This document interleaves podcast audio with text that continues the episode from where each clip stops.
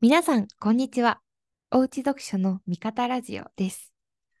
おうち読書の味方ラジオは、読書教育を通じて教育の見方をアップデートし、保護者様同士がお悩みや経験をシェアできるおうち読書の味方になるラジオ。日本初のオンライン読書教育の習い事、読んでみオンラインを運営する読んでみが、毎週金曜日にお届けしています。今回は、読んでみーメンバーの春がお届けします。家事の合間、子供たちの習い事の送り迎えの合間に、ながら聞きで楽しんでください。今回も最後まで聞いてくださると幸いです。よろしくお願いします。まずは今週のお便り紹介。ハッシュタグ、おうち読書の味方ラジオにお寄せいただいたお便りにお答えします。まずは、アルパカさんからいただいたこちら。うちは小学3年生です。もう少し学年相応の文字の多い本も読んでほしいのですが、まだまだ読書に行っても絵本コーナーに行くばかりで、どうしてもその姿を見るともやもやしてしまいます。ありがとうございます。なるほど。保護者様としてはもう少し難しい本、学年に合った本を読んでほしいというお便りですね。お子さんは絵本がお好きなんでしょうか？本を楽しむ気持ちがあるっていうのは素敵だなと思います。やっぱりどうしてもこう何年生向けっていうこう書いてある指標にとらわれてしまいがちなんですが、あれはおそらくとっても読書好きだった人の例に基づいてるんじゃないかなと推測なんですけど思いますね。やっぱ正直なところ本好きな人が作った本好きな人のための基準だったりするので現実とは差が大きいものなんですよね。一旦ぜひ学年の意識はちょっと脇に置いておいてお子さんが読み切れたと達成感を得られることをまず第一にしてみてほしいなと思います。楽しめることが第一です。その上で少しずつ難しい本、ジャンルの違う本もどんどん読んでいっていければ大丈夫です。ちなみにその時におすすめのコツは、あ、ちょうど今回のラジオの終わりに紹介しますので、ぜひ最後まで聞いてください。続いては、リュウグカブーンさんからいただいたこちら。時間の都合上一部を読み上げさせていただきますね。あすこまさんの回、とっても学びの多い回となりました。個人的には読む力をどう捉えるのか、親の期待値から子供を見てしまってはいないか、など反省と学びの繰り返しでした。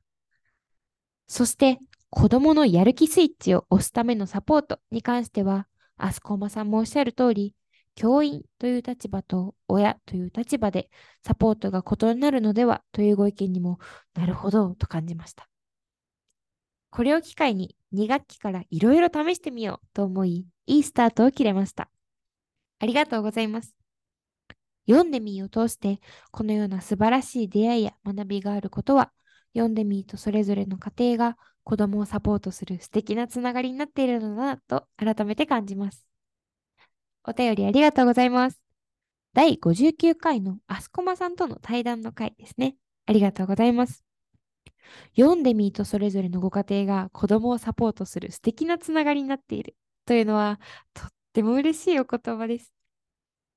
ご家庭で読書教育に取り組む保護者様のお力になることはもちろん、この見方ラジオのお便りを通じて保護者様同士が今悩んでいることや読書のコツをシェアできる、そんな場所になったらいいなと思います。お子さんとデュークカブンさんの2学期応援しております。まだまだたくさんのお便りありがとうございます。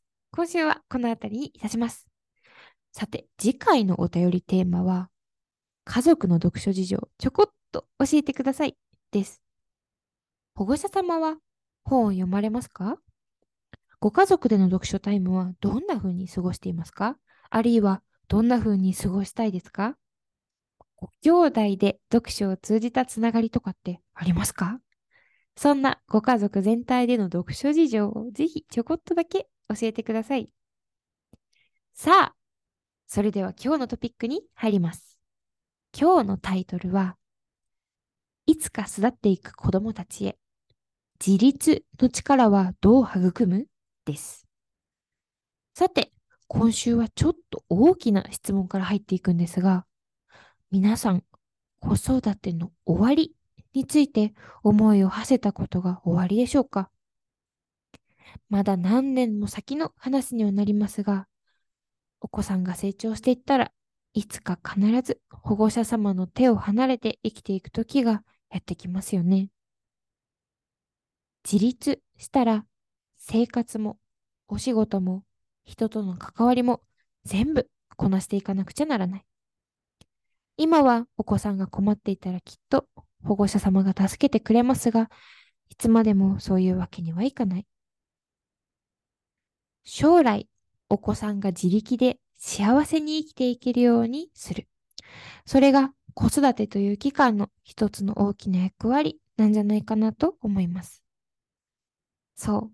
今回のテーマは自立です。自分で立つと書く方の自立ですね。自立ってよく聞きますが、でもちょっと勘違いされがちだと思うんです。何でもかんでも自分でできるようにならなきゃというイメージがあるかもしれませんが、実はそうじゃないんですよね。じゃあ何か。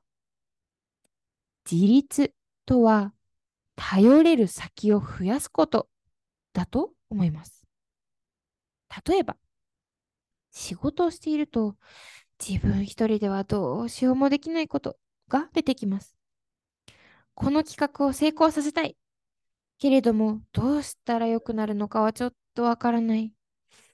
そもそも自分でできるんだろうか。一人じゃとっても時間が足りない。そんな風に立ち止まってしまうことはあると思います。でもそんな時、頼る先がたくさんあると全く違うんです。あの人に話せば手伝ってもらえる。あの上司に相談したらアドバイスがもらえる。あの友達とご飯に行けば励ましてもらえる。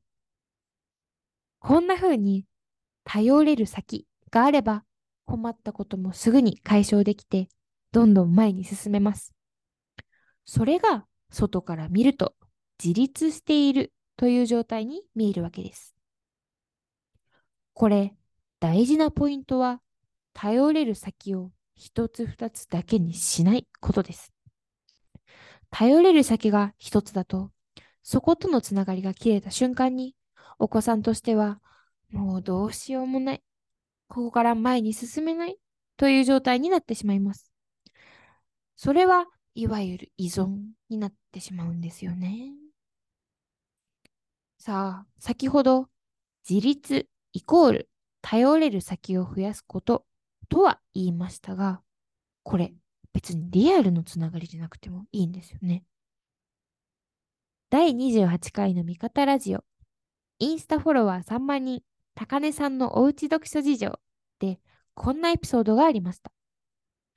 高根さんのお子さんは、小学校1年生の3学期、お友達とうまくいかない時期があったそうです。でも、ある日、ママ、探したい本があるから本屋さんに行きたい。とお子さんに言われて、高根さんが本屋さんに連れて行ったところ、お子さんは、友達と上手にコミュニケーションを取るには？というようなハウツーの本を探して選んできたそうです。その本に、お友達とうまくいかなかったことについての解決法が書いてあったようで、実際にそれを試したところ、お子さんはお友達と仲直りできたというエピソードでした。高根さんのお子さんはどうしたらいいかわからない状態でも本を頼ることができたから自力で前に進めたわけです。まさに自立の例ですよね。しかも読書の強みは環境に左右されづらいことだと思うんです。そもそも人とのつながりがまだそこまでなかったり、頼りにしていた人とのつながりが切れてしまったりすることはあっても、本だけはいつでもどこでも頼ることができます。実は他でもない読んでみーメンバーもみんな私も含めてわからないことがあったら人だけではなく本を頼りにします。お子さんへの教育のあり方を考えているメンバーもアプリを作っているエンジニアのメンバーももちろん代表の笹沼も本当によく本を読むんですよね。こんなアイデアを実現したい。でもやり方がわからない。こんな風に新しいアイデアを思い浮かんだ。でも壁がある。そんな時でもまず本を読みます。本を読んでいると、あ、こうすればいいんだ。と分かって前に進んでいくことができるんです。よく、いや、読んでみって学生さんが中心なのにすごいですね。と言っていただけることがあるんですが、やっぱり本を頼りにできるからこそのことなのかもしれません。だからこそ、お子さんにも読書を届けていきたいという思いが私をはじめメンバーの中にあります。ここまでいろいろ話してきましたが、まとめると、読書教育がついていること、失礼しました。読書習慣がついていることは、お子さんにとっていつでもどこでも頼れる先がどんどん増えていくっていうことなんです。今は本を読んでいるだけかもしれません。それでもお子さんが将来自立していく準備にはなっていると言えます。もしかしたら、うちの子はこのままじゃ将来どうなるんだろうと思うこともあるかもしれません。でも、本をたくさん幅広く熱心に読んでいるなら、きっと大丈夫と安心していただければいいなと思います。読書の成長スピードはお子さんそれぞれです。ですから、まずは親子で一緒に楽しみながら読む本の幅やレベルをちょっとずつ広げていけば大丈夫です。じゃあ最後に、そのためのコツを少しだけ紹介しますね。親子で一緒に本を楽しむコツです。それは、保護者様が本を楽しむ姿を見せることです。これはよく言われることなんですけど、やっぱり身近に楽しんでいる人がいると、お子さんも気になるものなんですよね。家族がリビングでいつも見ているドラマ、全然興味がなかったのに、何回かその前を通っていくうちに、なんとなく気になってきて、つい自分も一緒に見てしまう。そんな感じだと思います。これ、ポイントは実際に読まなくても大丈夫です。パラパラめくって読んでいるふりでも構いません。ぜひ、テレビを見ている時間の代わりに、ちょっとついでにパラパラ本をめくってみる。ぜひやってみてください。ちなみに、本を楽しむ姿の見せ方としておすすめなのは、読書の一口シェアです。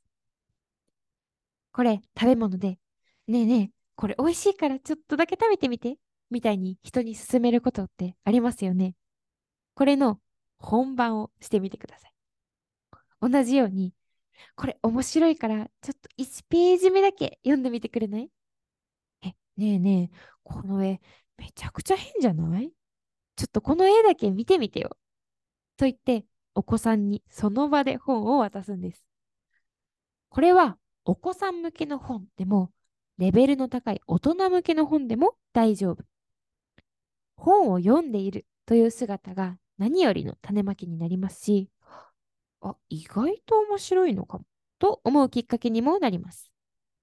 たとえその場では、ふーん、という感じでも、続けていると、お子さんの好奇心は意外なところで目を出すんですよね。ふとした時に、そういえば、前お母さんが読んでたあの本、読んでみたい。と言い出したり、一気に長い本に手が伸びるようになったりするお子さんもいらっしゃいますので、ぜひ試してみてください。では最後にまとめます。お子さんはいつか保護者様の手を離れて、自力で幸せに生きていけるよう自立していくものです。自立とは頼れる先を増やすこと。でもそれはリアルのつながりじゃなくても構いません。時には本が心の心の支えになったり、本を読んで仕事のピンチを切り抜けたりもできます。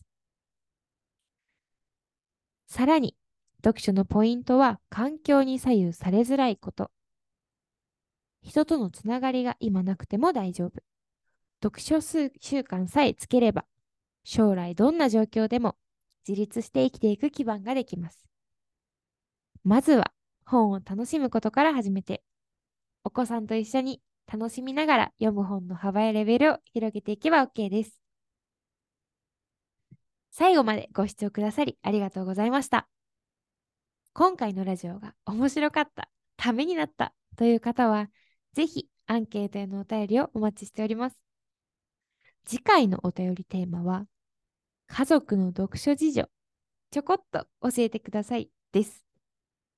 お便りフォームは、味方ラジオ特設サイト、YouTube や Podcast の概要欄、読んでみーの会員であれば、LINE のメッセージにも載っておりますので、そちらからお送りください。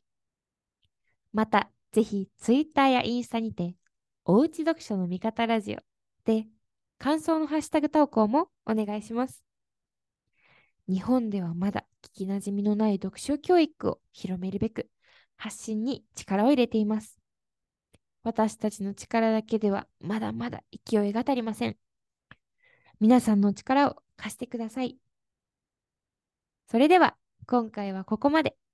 また次回お会いしましょう。さようなら。